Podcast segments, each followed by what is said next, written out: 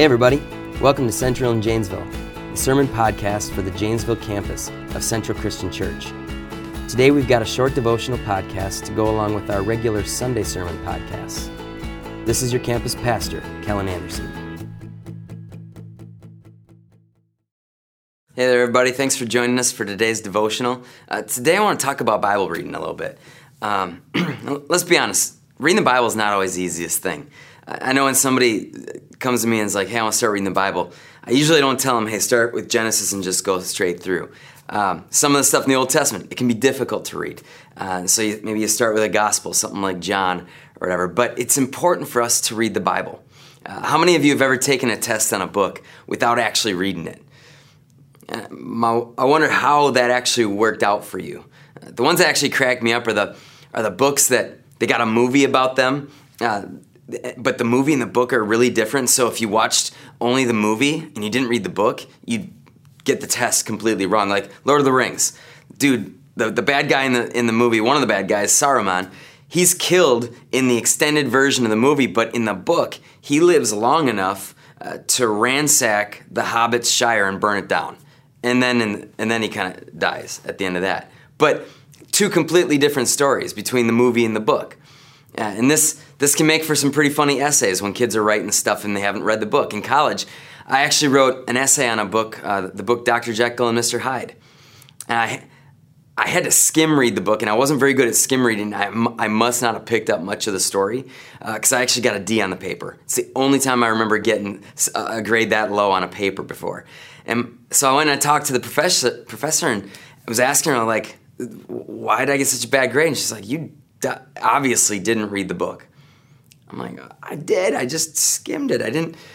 And that's we. That's why we need to read the Bible. We need to understand and know the Bible so that we know what it actually has to say to us. Um, we don't want our discipleship of Jesus to be like these these movie versions of the Bible, and, and we don't really know what it's actually saying. If we're not careful, our brand of what we think is real Christianity, it might wind up being totally different than the version that we actually find in the book. So, what, what the world terms as Christians, not always uh, that way in terms of what the Bible actually says. Knowing the Bible is extremely important as a Christian so that we actually know how to be a Christian. And here's a few passages that actually talk about the Bible itself. Hebrews 4:12 says, "For the word of God is alive and active, sharper than any double-edged sword. It penetrates even to, to dividing soul and spirit, joints and marrow.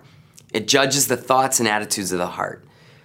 What do you think it means when it says the Bible is alive and active? You might go through days and days and days of, of reading the Bible and, and you just don't really get anything from it. But one of those next days, that, that Bible is going to come al- alive to you. It's going to be active in your heart and in your mind. And it's going to change the way you're thinking about that day. It's important. Proverbs 30, verse 5 says, Every word of God is flawless. He's a shield to those who take refuge in him.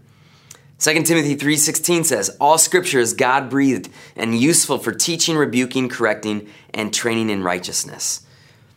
Uh, the word of God was, was important all the way back to the early believers, really, of God in the Old Testament. You know, back in the Old Testament, God used Moses as a leader for the Israelite people, and he gave him the law that they were to live by.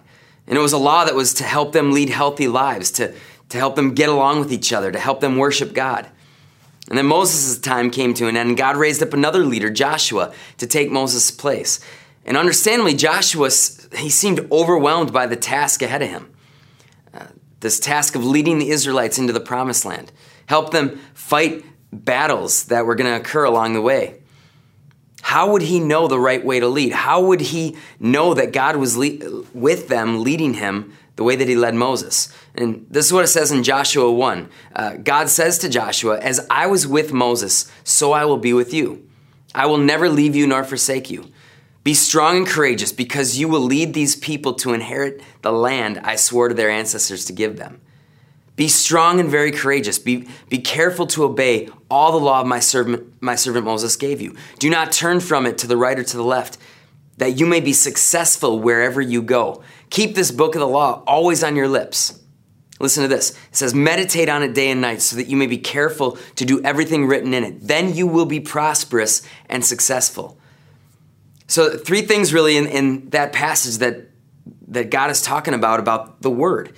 Keep the book of the law on your lips. Talk about it. Are you talking about the Bible every day in, in the life of your family and the, the people around you? What that Bible is actually saying about how we're called to live. The second thing is meditate on it day and night. Think about what it says and, and, and do what it says. And then that third part, which I think is so important at the end, it says, when you do what it says, you will be successful and prosper. Doesn't mean you're going to get rich necessarily or anything, but you're going to find success and prosper in the way that God has called you to live this life. At some point, we need to see the importance of knowing what God says to us in the Word of God. And we need, we need to see that knowing it is more important than uh, than just about anything else in the world. And the only way that we're going to live out the word is if we actually know it. So let's get saturated in the word of God. Study God's word to know God and to know truth. Don't just read it and feel like you're a really good believer because you read it. You got to follow it also, which means that you need to know it enough to let it affect you. Study God's word to find direction. Study God's word with the intent of letting it guide our lives. Uh, I, I know that, that reading the Bible can get tough sometimes, but it's something that's worthwhile trying to do a little bit every day so that we can let God speak to us on a daily basis. Uh, so let's make that a, a, a, habit. If it's not a habit right now, let's start to make reading the Bible a habit and let's ask God to change our lives through that.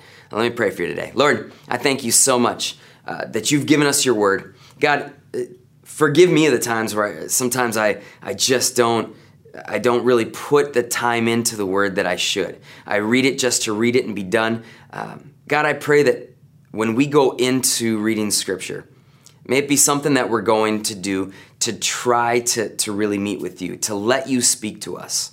Uh, God, change our lives through your word, we pray in Jesus' name. Amen. Thanks, everybody. Hope you guys have a great week. We'll see you next time. Thank you for listening to today's podcast from Central in Janesville. Be sure to subscribe to the Central in Janesville podcast to keep up to date with each of our teachings. Thanks.